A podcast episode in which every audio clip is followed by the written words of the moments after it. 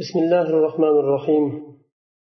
الحمد لله رب العالمين والصلاة والسلام على سيد المرسلين محمد وعلى آله وأصحابه أجمعين.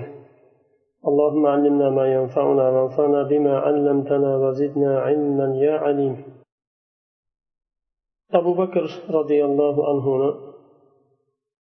hayotlari haqida davom etyapmiz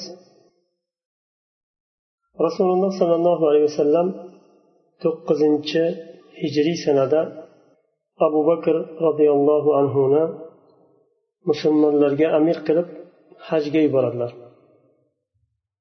Sakkizinchi hijriy sanada attab ibn usayd boshchiligida haj qilingan edi.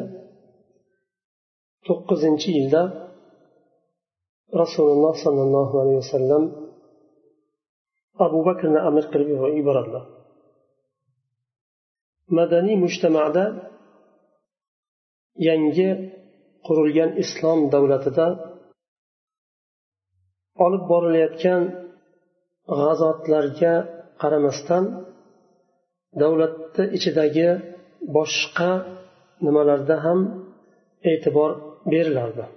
Tarbiyaviy sohada e'tiqodiy nimalarda? iqtisodiy holatda va ijtimoiy hayotda va siyosiy va askariy hayotda va boshqa ishlarda jamiyatni holatini yuksaltirish uchun yaxshilashlik uchun harakat davom etardi.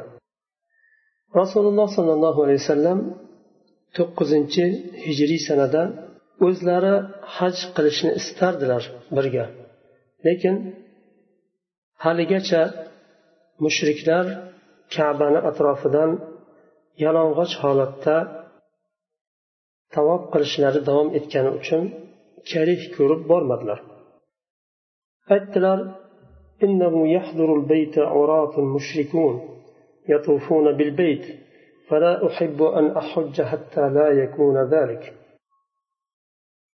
baytullohni tavof qilish uchun mushriklar yalang'och holda kelishi ya'ni tavof qilishadi. To shular bo'lmaguncha men borishni istamayman dedilar. Rasululloh sollallohu alayhi vasallam abu bakrni musulmonlarga amir qilib hajga yuborganlaridan keyin tavba surasi nozil bo'ladi. Ali ibn abi tolib roziyallohu anhuni chaqiradilarda abu bakr roziyallohu anhu orqalaridan tavba surasini hajda o'qishlik uchun yuboradilar. Ali roziyallohu anhu zulhulayfada nimaga abu bakr roziyallohu anhuga yetib boradi? Ehromga kirinadigan yerda. Ali roziyallohu anhu yetib kelganlarida abu bakr so'raydilar amirun am ma'murun? Ya'ni rasululloh sollallohu alayhi vasallam sizni amir qilib yubordilarmi hajga yo ma'mur e, amirga itoat qiladigan qilib yubordilarmi deb so'raydilar. Bu so'rashlari bilish uchun ular sahobalar rasulullohni so'zlariga hech qachon qarshi chiqmagan va itoatga juda ham haris bo'lgan insonlar edi. Agar bir kishi amir qilib tayinlansa albatta ishonchlari komil bo'lardiki shu insonni allohni rasuli bekorga tayinlamadi. Demak aynan shuni bo'lishida foyda bor deb bilishardi. Shuning uchun abu bakr roziyallohu anhu o'yladilar balkim rasululloh alini amir qilib yuborgan bo'lsalar degan taxmin bilan so'radilar. Ali roziyallohu anhu aytdilar bal ma'murun men amirga itoatkor bo'lib keldim. Undan keyin hajga davom etdilar yo'lda davom etdilar va bu haj zulhijjani zulhijja oyida edi. Ba'zilar zulqadada bo'lgan deyishadi. Noto'g'ri e, zulhijja oyida bo'lgan. Abu bakr roziyallohu anhu tarviya kunida musulmonlarni yig'ib makkada xutba qiladilar. Tarviya kuni zulhijjani sakkizinchi kuni. Hojilar suvdan zapas olib arva yurvi u suvdan to'yib ichmoq. Suvdan zapas olib nimaga? Minoga tushishardi. Chunki u vaqtlarda suv tanqisligi bor edi. Hajni oxirigacha yetadigan darajada suvni olib o'zlari bilan minoga tushardilar. Shuning uchun yavmi tarviya deb nomlandi bu. Zulhijjani sakkizinchi kunida tarviya deyiladi bu kunni. Musulmonlar makkadan minoga tushishadi. O'sha kunida abu bakr roziyallohu anhu musulmonlarga xutba qildilar. Va arafa kunida ham xutba qildilar to'qqizinchi zulhijja. Nahr kunida ham xutba qildilar o'ninchi zulhijja. Va yavmu e, nafarul avval nafarul avval deb o'n ikkinchi e, zulhijjani aytiladi. U kunda ham xutba qildilar. Va bu xutbalarda abu bakr roziyallohu anhu musulmonlarga ibodatlarni haj ibodatlarini ochiqlardilar o'rgatardilar. Qanday qilib to'g'ri haj qilishni o'rgatardilar. Va ali roziyallohu anhu abu bakrdan keyin tavba surasini avvalini odamlarga o'qirdi va e'lon qilardilar. Va tavba surasini avvalini o'qiganlaridan keyin to'rtta narsani yana e'lon qilardilar. La yadxulul jannata illa mu'min. Bu birinchisi. Jannatga faqatgina mu'min kiradi dedilar. Vala yatufu bil bayti oryan baytullohni yalang'och kishi tavof qilmaydi ya'ni bundan keyin tavof qilmaydi ومن كان بينه وبين رسول الله صلى الله عليه وسلم عهد فعهده إلى مدته kim bilan qabila bo'lsin qaysi bir taraf bo'lsin agar rasululloh sollallohu alayhi vasallam bilan o'rtasida ahdi paymon tuzilgan bo'lsa bu ahdi paymon kuchda qoladi to muddati bitguncha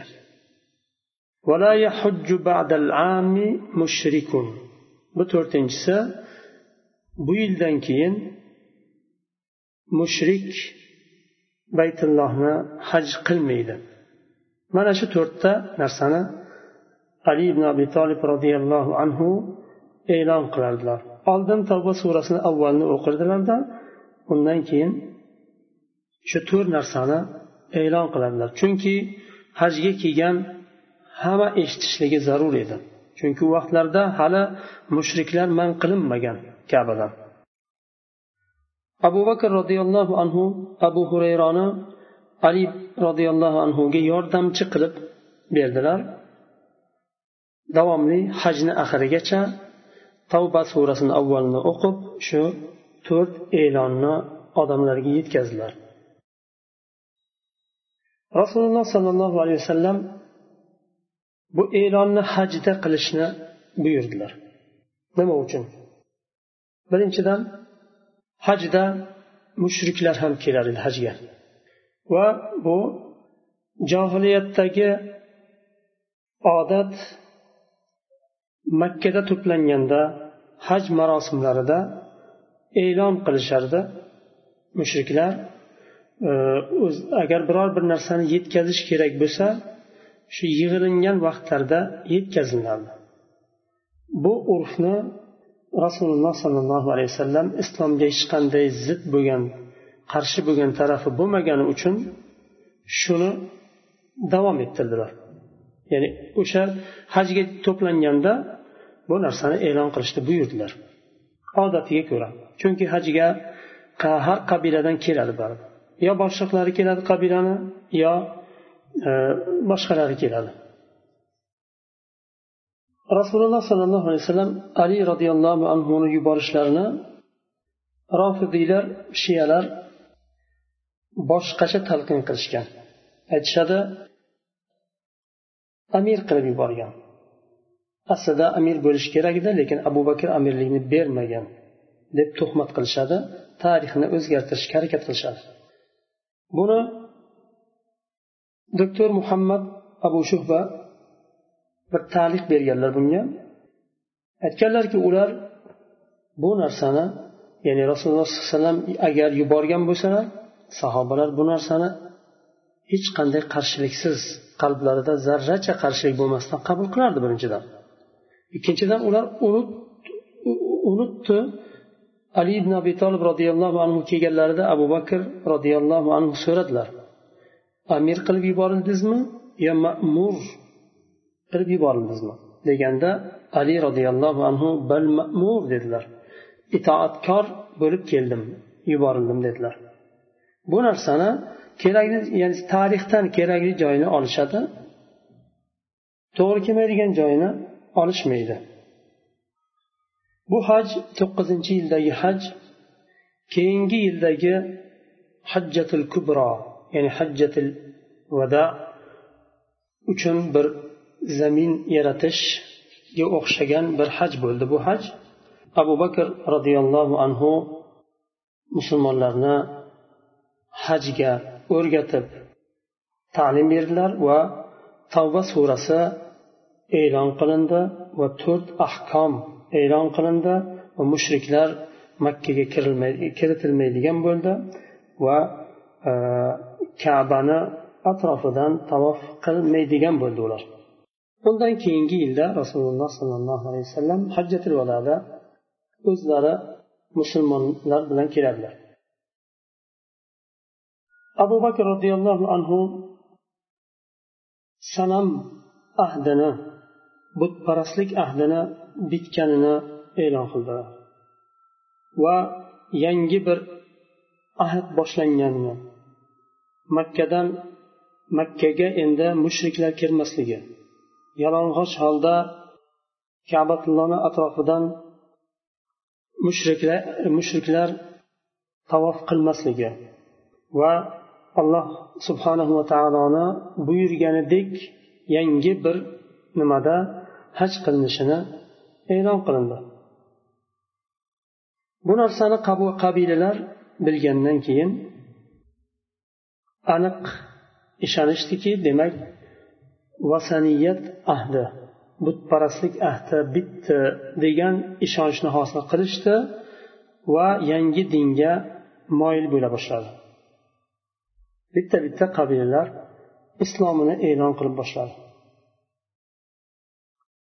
Imom ahmad ibn hambal roziyallohu anhu rivoyat qilgan hadisda abdulloh ibn zubayr عن أبيه عن أسماء بنت أبي بكر قالت خرجنا مع رسول الله صلى الله عليه وسلم حجاجا حتى إذا أدركنا العرج أرج نزل رسول الله صلى الله عليه وسلم فجلست عائشة جنب النبي صلى الله عليه وسلم وجلست إلى جنب أبي وكانت زمالة رسول الله صلى الله عليه وسلم وزمالة أبي بكر واحدة مع غلام لأبي بكر. فجلس أبو بكر ينتظر أن يطلع عليه فطلع وليس معه بعير. فقال أين بعيرك؟ فقال أضللته البارحة. فقال أبو بكر بعير واحد تضله فطفق يضربه ورسول الله صلى الله عليه وسلم يبتسم ويقول انظروا إلى هذا المحرم وما يصنع.